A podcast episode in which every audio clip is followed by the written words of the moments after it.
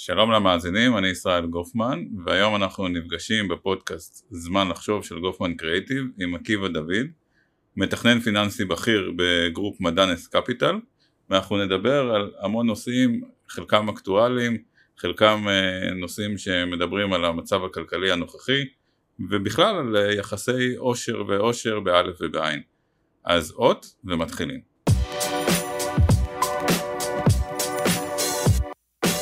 זמן לחשוב, הפודקאסט של גופמן קריאייטיב, על השראה ומציאות.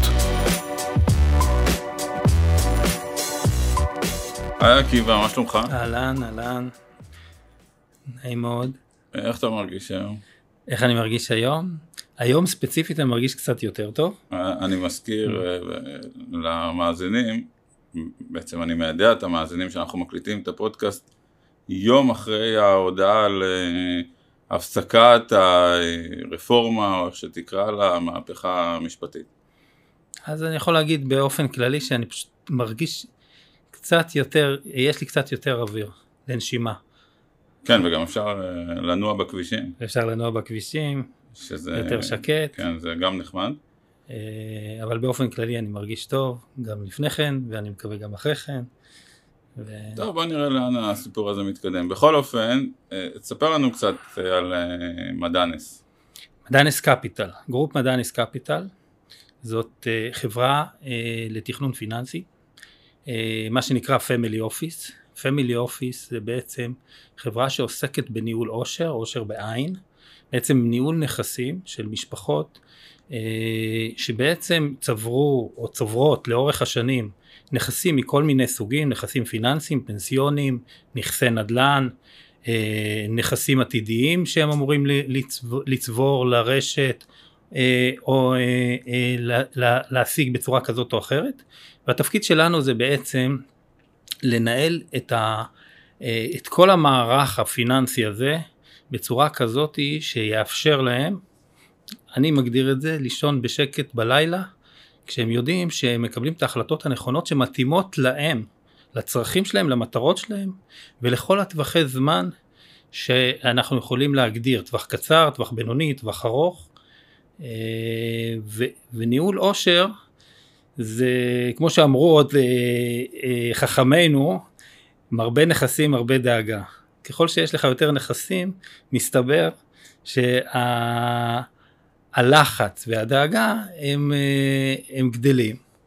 והתפקיד שלנו זה קודם כל אה, לנהל את זה בצורה שמתאימה למשפחה, כדי שהלחץ והדאגה הזאתי אה, ירדו מהפרק, הת, התפקיד הזה, אנחנו, אנחנו רואים אותו כמו איזשהו גייט קיפר, שבעצם נמצא בכל צמצי קבלת ההחלטות הפיננסיות, הפנסיוניות וכל, לכל טווח של זמן, לכל צורך של משפחה ולכל מצב של השווקים, אנחנו נמצאים שם כדי אה, לתכנן נכון את המהלכים ש, של המשפחה. עכשיו אתם עוסקים בעצם בייעוץ, לא בניהול בפועל של אנחנו, הנכסים. אנחנו בפועל לא מנהלים שום דבר, אנחנו לא, לא בית השקעות, אנחנו לא אה, קופות גמל ולא קרנות השתלמות, אנחנו לא אה, מנהלי תיקים, אנחנו לא אה, נדל"ניסטים ולא מחזיקים קרנות הון סיכון וכולי. מה שאנחנו עושים, אנחנו עוסקים בתכנון, בבניית האסטרטגיה המתאימה למשפחה, ביישום, בתפעול של, של, של, של התוכנית מול כל הגופים הפיננסיים והפנסיונים, ומכאן והלאה זה עובר לשלב של בקרות, דיוקים, כמובן בהתאם לצרכים שמשתנים של המשפחה לאורך השנים, וגם בהתאם למצב של השווקים, של השווקים. כל הזמן צריך להיות עם אצבע על הדופק. תכף נדבר על השווקים, אבל עוד שאלה ברשותך, אה, כשאתם אה, מדברים על ייעוץ, על איזה היקף אה, נכסים עוד פעם, זה לא ייעוץ, זה תכנון. תכנון, על איזה היקף נכסים אנחנו מדברים? אז היקף הנכסים, אנחנו, אנחנו עובדים עם משפחות שהיקף הנכסים שלהם הוא משתנה. זה יכול להיות משפחה עם נכסים של מיליון עד שלושה מיליון שקל שהם צוברו, אבל זה יכול להיות גם משפחות עם עשרות מיליונים. היחס שלנו לכל משפחה הוא זה, זאת אומרת והמתודולוגיה היא זהה, אבל כמובן שהפתרונות הם לא זהים. משפחה שיש לה אה, למשל כריות ביטחון מספיקות, נזילות, אה, לכל מיני אירועים לא צפויים, אני יכול להרשות לעצמי כחלק מהלוקציית הנכסים שאני בונה לה, גם להקצות חלק מהמשאבים הכספיים להשקעות לטווח ארוך שלא ניתן למשל להנזיל אותם אה, בטווח הקצר. לעומת זאת משפחה שאין לה כריות ביטחון נזילות, אני לא אכניס אותם או אתכנן עבורם תוכניות ש, אה, שסוגרות להם את הכסף למספר שנים, מכיוון שהדבר הראשון ש, אה, שאנחנו נבחן זה קודם כל איפה נמצאות כריות הביטחון לאירועים לא צפויים. אירוע לא צפוי זה יכול להיות גם אירוע חיובי, הילד מתחתן, או צריך עזרה בשכר דירה, שכר לימוד, דירה, אה, אבל זה גם יכול להיות איזה אירוע בריאותי לא צפוי שפתאום צריך כסף מהר. אנחנו חייבים אה, לדאוג לדבר ראשון לכריות ביטחון האלה. מכאן והלאה אפשר להתקדם גם לשימור של ההון, הצמחה של ההון אה, וכמובן פיזור של הכספים בצורה נכונה שמתאימה לצרכים של המשפחה לכל טווחי הזמן. עכשיו בוא תשתף אותנו קצת, כשאתם uh, עובדים עם משפחה כזאת, איך זה עובד? כמה, אה, איך מתקבלות ההחלטות? כמה מקבלי החלטות בדרך כלל יש? מה התהליכים? אז אוקיי, אז מאה אחוז. אז המתודולוגיה קודם כל חשוב לי לציין, זו מתודולוגיה בינלאומית שהוכיחה את עצמה כבר על, על, על, על אלפי ועשרות אלפי משפחות בכל העולם. אה, ותמיד זה מתחיל מהבייסיק, והבייסיק זה תמיד קודם כל להכיר את המשפחה, להכיר את המשפחה זה, זה גם להכיר את האופי של המשפחה, להכיר את הצרכים של המשפחה, את האופי אה, אה, שלה זה גם ב, ביחס שלהם להשקעות מסוכנות לעומת השקעות סולידיות, ביחס שלהם... שלהם זה, זה, זה מסה. כלומר, של כל יש משפחה, פה, יש כל פה, משפחה, בתוך המשפחה אה, נכון, יש הרבה אנשים. אז כמובן, אז אנחנו יושבים, אנחנו יושבים עם בני הזוג, משתדלים לשבת עם, עם שני בני הזוג, תמיד, אה, והם כמובן גם משתפים אותנו ב, ב, ב, ב, בצרכים של הילדים שלהם, ברצון שלהם לתמוך בילדים שלהם ובאיזה אופן הם רוצים לתמוך. כמובן כל ילד לפי הגיל שלו, ילדים קטנים, אז כמובן שיש צרכים בגיל הזה, אבל גם אנחנו מסתכלים קדימה לגילאים המתקדמים של הילדים ומתכננים כבר היום את אותה קרן תמיכה בילדים שתהיה בעוד 10 או 15 שנה אה, כשהילדים יגדלו וירצו או יצטרכו את התמיכה של ההורים שלהם. אז אתה מכיר את המשפחה, את הצרכים שלה, את האופי שלה, ואז אנחנו מתחילים לה, אה, אה, לאסוף את המידע שהוא ה basic, זה הצד של ההוצאות והצד של ההכנסות של המשפחה. זה, זה מקרה פשוט יחסית, אבל נניח שיש לך, שיש לך אה, אה, מצב שבו מעורבים כמה דורות, ריבוי אנשים, שניים, שלוש, שניים, לפעמים שלושה. אז, אז קודם, קודם כל, אז אני חייב להגיד לך שאתה מתפרץ לדלת פתוחה, כי זה כל הזמן קורה. אז גם יש לנו את הנושא שאנחנו גם עובדים עם, ה, עם, ה, עם הילדים של, של בני הזוג, אה, אבל אנחנו גם, יוצא לנו לא מעט להתעסק עם יורשים. זאת אומרת, אנחנו מתחילים לעבוד עם משפחה, ואחרי גיל 120, או לפעמים זה גם יוצא לפני גיל 120, אנחנו עובדים עם היורשים שלהם. אה, והרבה פעמים במהלך הליווי של משפחה אנחנו כבר אה, משתפים את הילדים שלהם בתוכנית לאחרי גיל 120 כמובן שאנחנו עוזרים להם בכל הנושאים המיסויים, בכל העבודה מול הגופים וכולי. אבל אני רוצה שנייה לחזור לשאלה הקודמת. אחרי שאנחנו uh, בעצם מכירים את המשפחה, את הצרכים שלה, אנחנו בעצם מתחילים לאסוף את המידע, והכל תמיד חייב להתחיל מה, מהתזרים. לפני שאנחנו מתכננים קדימה השקעות, טווח קצר, בינוני וארוך, אני חייב קודם כל לדעת איך המשפחה חיה ביום יום, איך התזרים שלה נראה, שזה אומר מהו, מה ההוצאות של המשפחה ומה הם ההכנסות של המשפחה.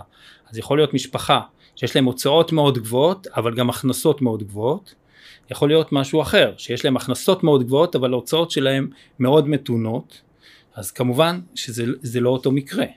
אבל כדי שאני אוכל לתכנן דברים קדימה, אני חייב לדעת קודם כל איך נגמר החודש, כי אם המשפחה לא גומרת את החודש, לא יעזור לי שום תוכנית על אה, כל מיני השקעות לכל מיני טווחי זמן ובכל מיני אפיקים, אם הוא לא גומר את החודש והוא כל היום צריך אה, אה, לרדוף אחרי הזנב של עצמו בחשבון בנק.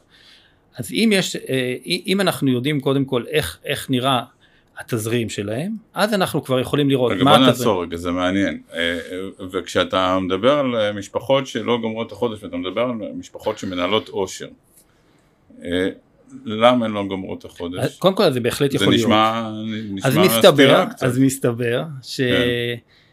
שאנשים, אה, אני לא יודע אם זה, יש להם איזושהי רתיעה, או שזה בא להם פשוט מחוסר אה, מודעות וה- והצורך הזה לעקוב אחרי ההוצאות שלהם, יכולים אה, להגיע למצב שהם מרוויחים הרבה מאוד, ואני מדבר על הרבה מאוד, זה, זה עשרות אלפי שקלים בחודש נטו, אבל אה, מוצאים יותר מה, מה, מההכנסות, אבל יותר חמור מזה, אה, הם בכלל לא יודעים כמה הם מוציאים. אה, הם, הם, אה, כשאתה שואל אותם כמה כסף אתם מוציאים בחודש, אין להם מושג, הם בסך הכל אומרים, אני רק יודע שאני במינוס.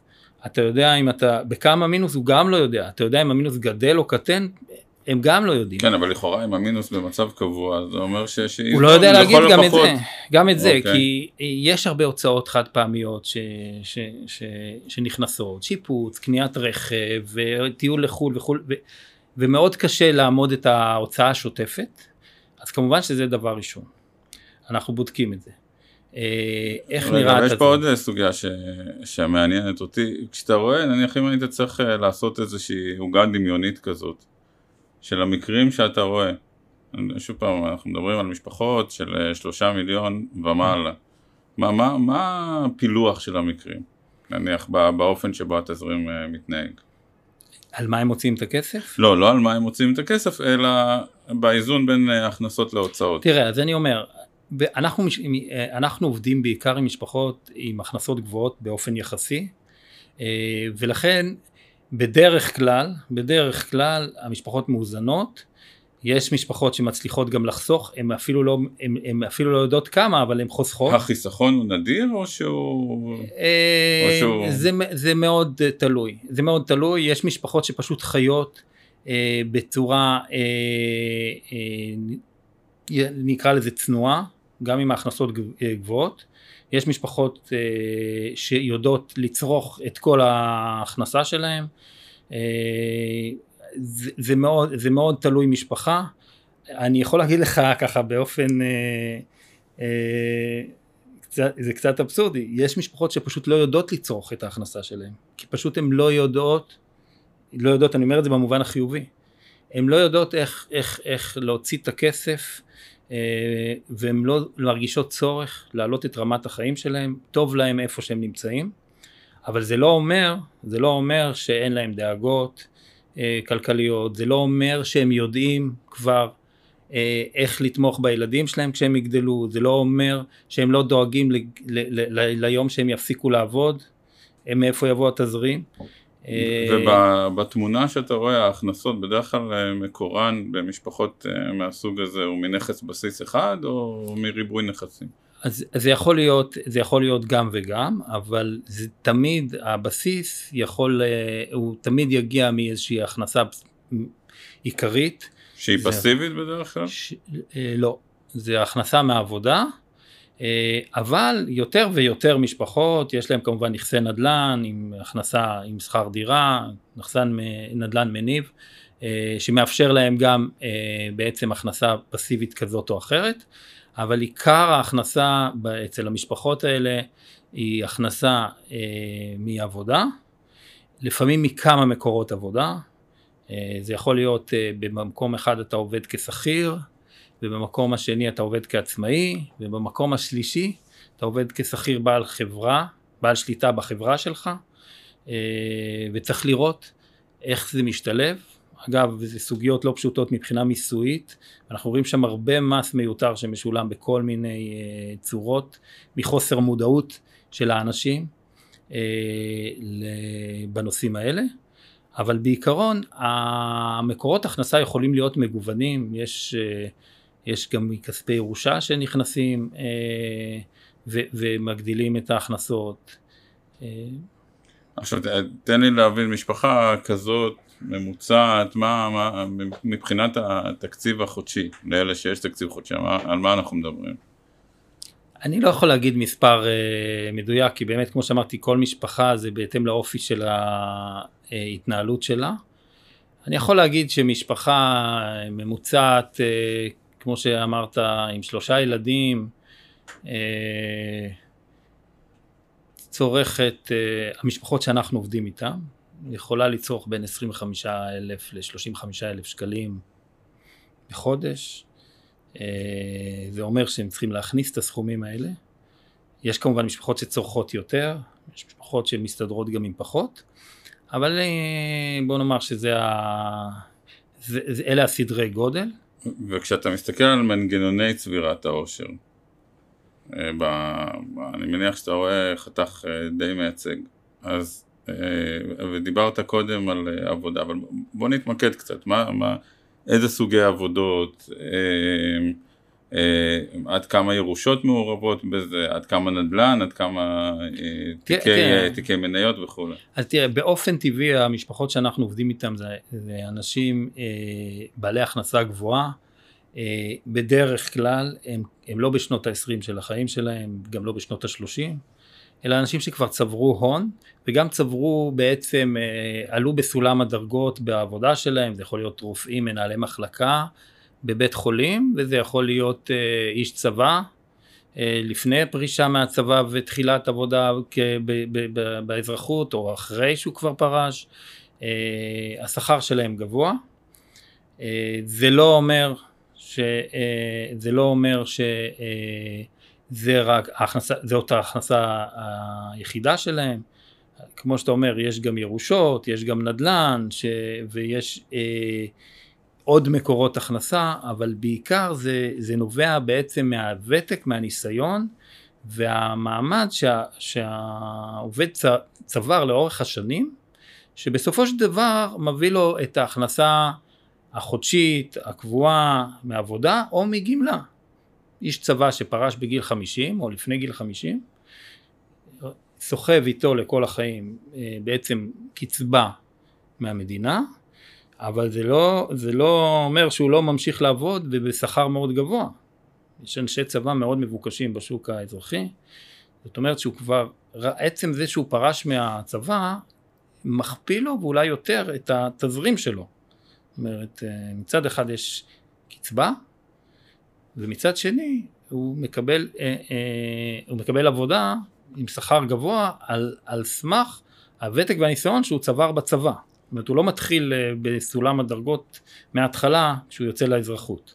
בדרך כלל האנשים האלה בעצם הם משתבצים בתפקידים בכירים, תפקידים שנותנים ביטוי לניסיון ולידע שלהם מהצבא, ולכן פתאום המשפחה מגלה אה, תזרים אה, הרבה יותר משמעותי ממה שהם התרגלו לפני כן. עכשיו בוא, בוא רגע נכניס עוד פקטורים שאנחנו אה, במציאות שבה אנחנו נמצאים ואנחנו נמצאים בתקופה מעניינת כי הגבינה בהרבה מובנים די זזה ונכניס אלמנט ראשון שנקרא ריבית אה, בהמלצות שלכם ללקוחות איך בעצם עליות הריבית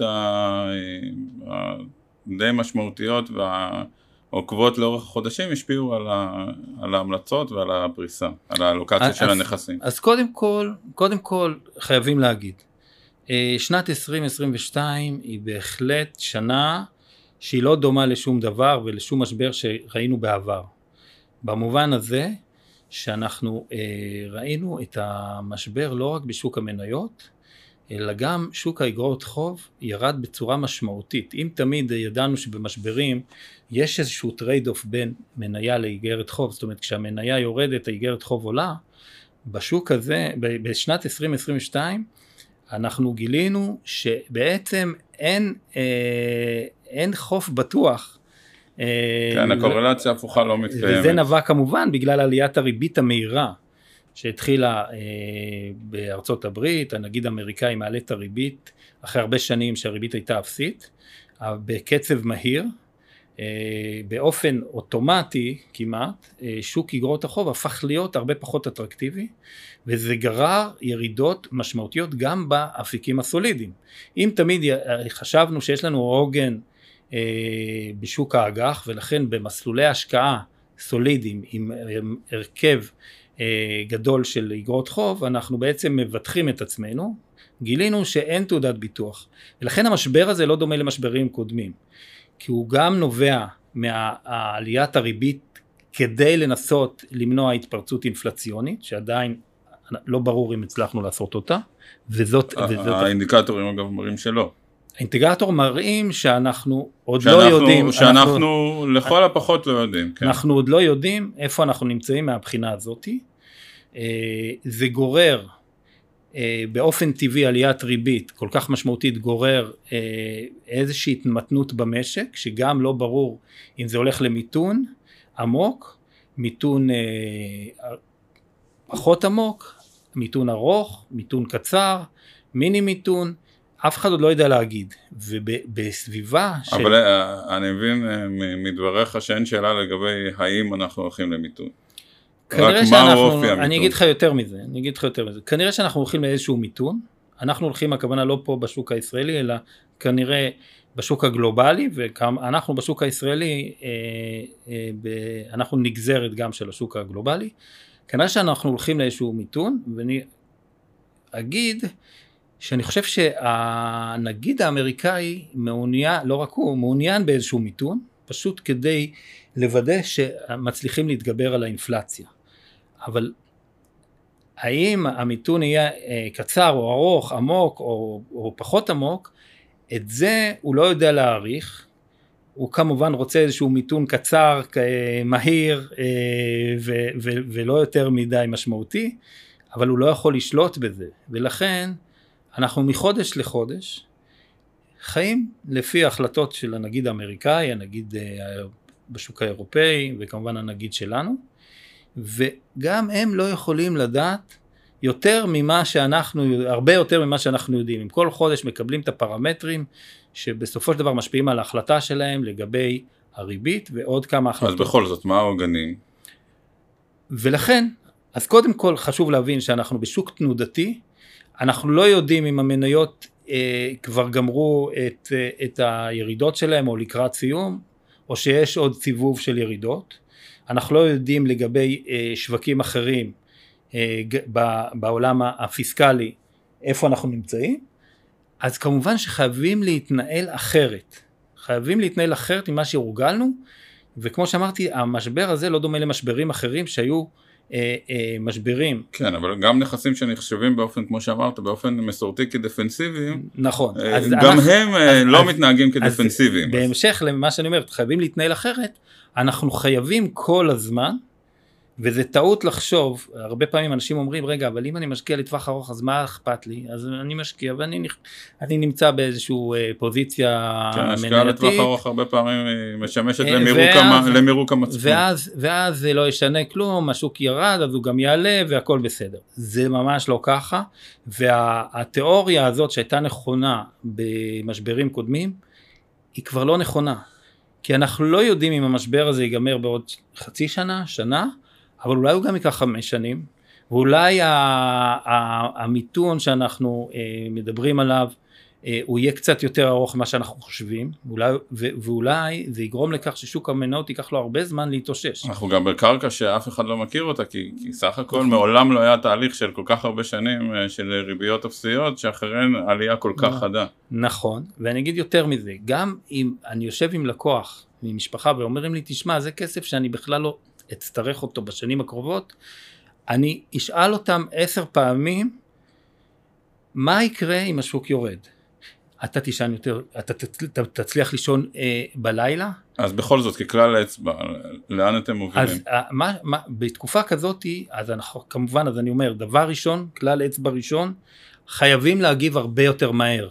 אי אפשר ל- ל- לחכות ולהגיד, אוקיי, נחכה, העסק יסתדר והכל בסדר. כפי שהורגלנו עשר שנים. אז חייבים להגיב הרבה יותר מהר. אנחנו כן. לא יכולים אה, להסתמך על מה שקרה בעבר, אלא אנחנו חייבים להגיב. זה לא אומר שכל יומיים אנחנו משנים פוזיציה, אלא במסגרת של ניהול סיכונים, אנחנו כמו איזושהי מטוטלת, אבל אנחנו צריכים כל הזמן לראות האם הפוזיציה שאנחנו נמצאים בה מתאימה למצב של השווקים. ואני אתן דוגמה. למשל, אם אנחנו מזהים אי ודאות מאוד גדולה בשוק המניות, שזה מה שקורה היום, אף אחד לא יודע להגיד אם אנחנו בשוק שורי או שוק דובי. אתה תפתח את העיתונות המקצועית, אתה לא, אתה לא, אתה לא מצליח להבין. אגב, נוצרה גם דיפרנציאציה בין uh, מניות, שזה משהו שלא הכרנו אותו בעשור נכון, האחרון. נכון. ובין לא... סקטורים ו- וכולי. נכון. אתה רואה סקטורים שכמעט לא נפגעו במפלות האחרות, ולעומתם סקטורים שנפלו בעשרות נכון, אחוזים. נכון, נכון.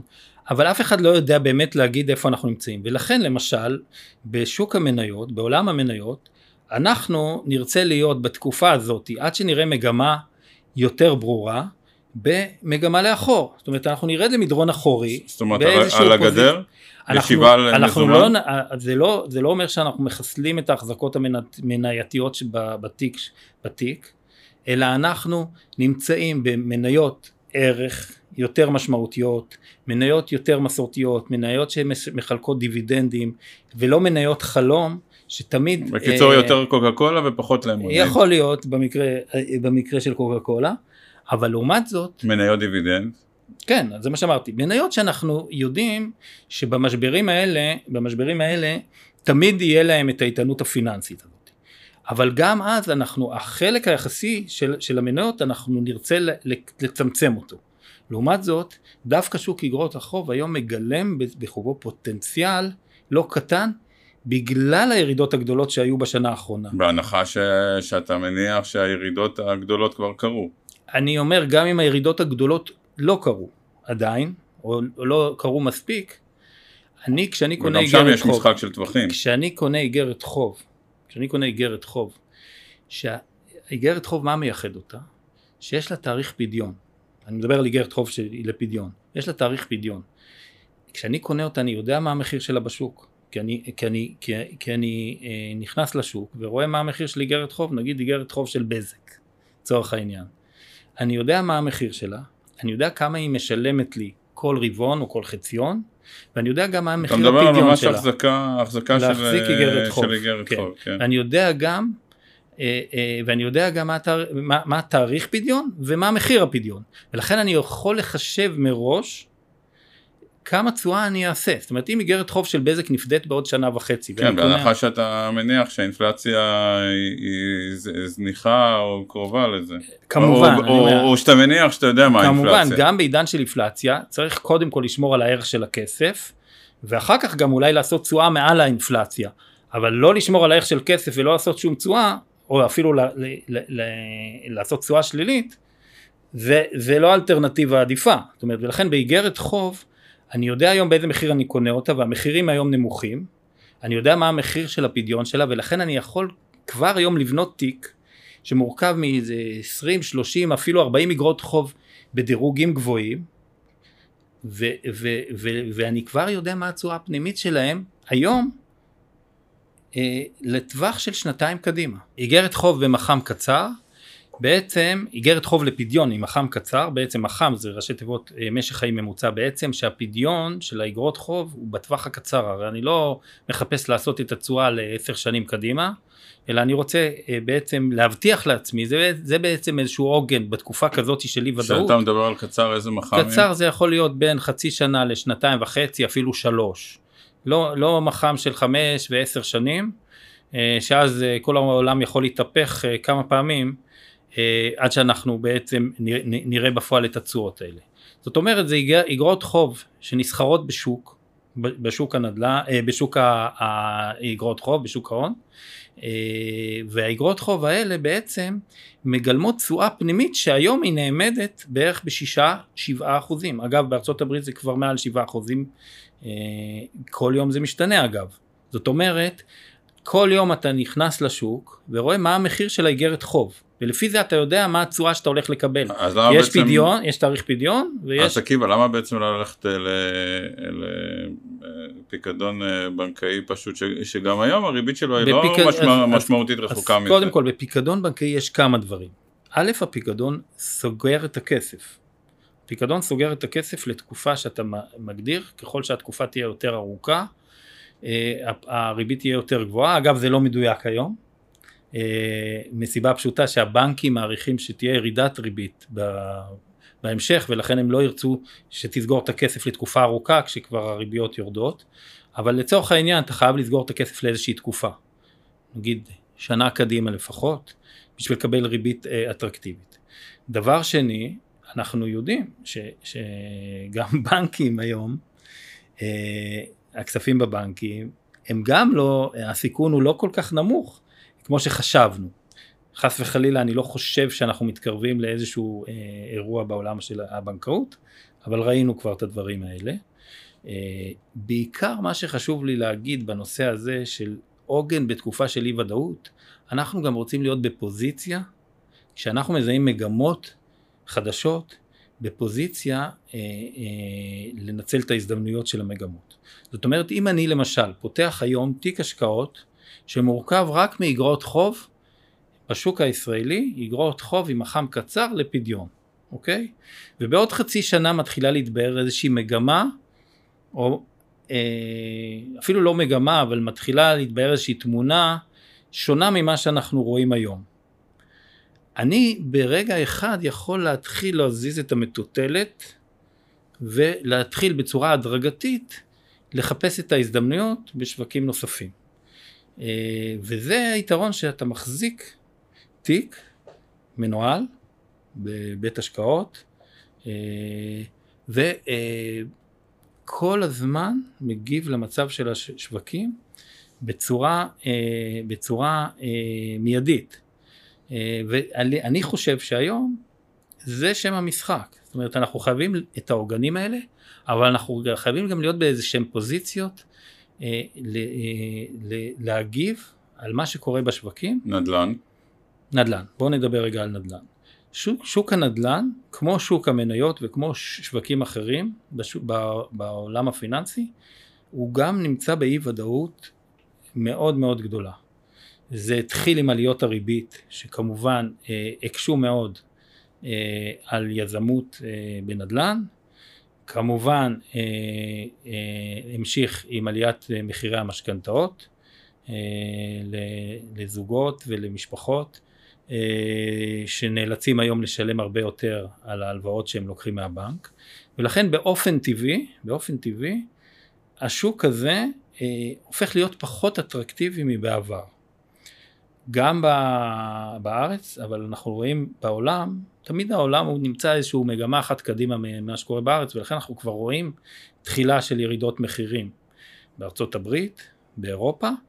אה, יש הבדל בין השוק הפרטי לשוק המסחרי, אבל כמובן שכשאתה נמצא באי ודאות, ויש כזאת תנודתיות, ואתה עוד לא ברור לך לאן הריבית הולכת, ולא ברור אם אנחנו בפתחה של, אה, בפתחו של מיתון, או שאנחנו כבר נמצאים במיתון. גם בארץ יש לנו את התוספת אה, בגין הרפורמה, הרפורמה המשפטית. כן, אני לא מדבר על הרפורמה כן. עצמה, אלא על ההשלכות שלה. כשאתה נמצא באי ודאות, אז אתה לא נכנס להרפתקאות אה, שלא ברור לך איפה השוק נמצא.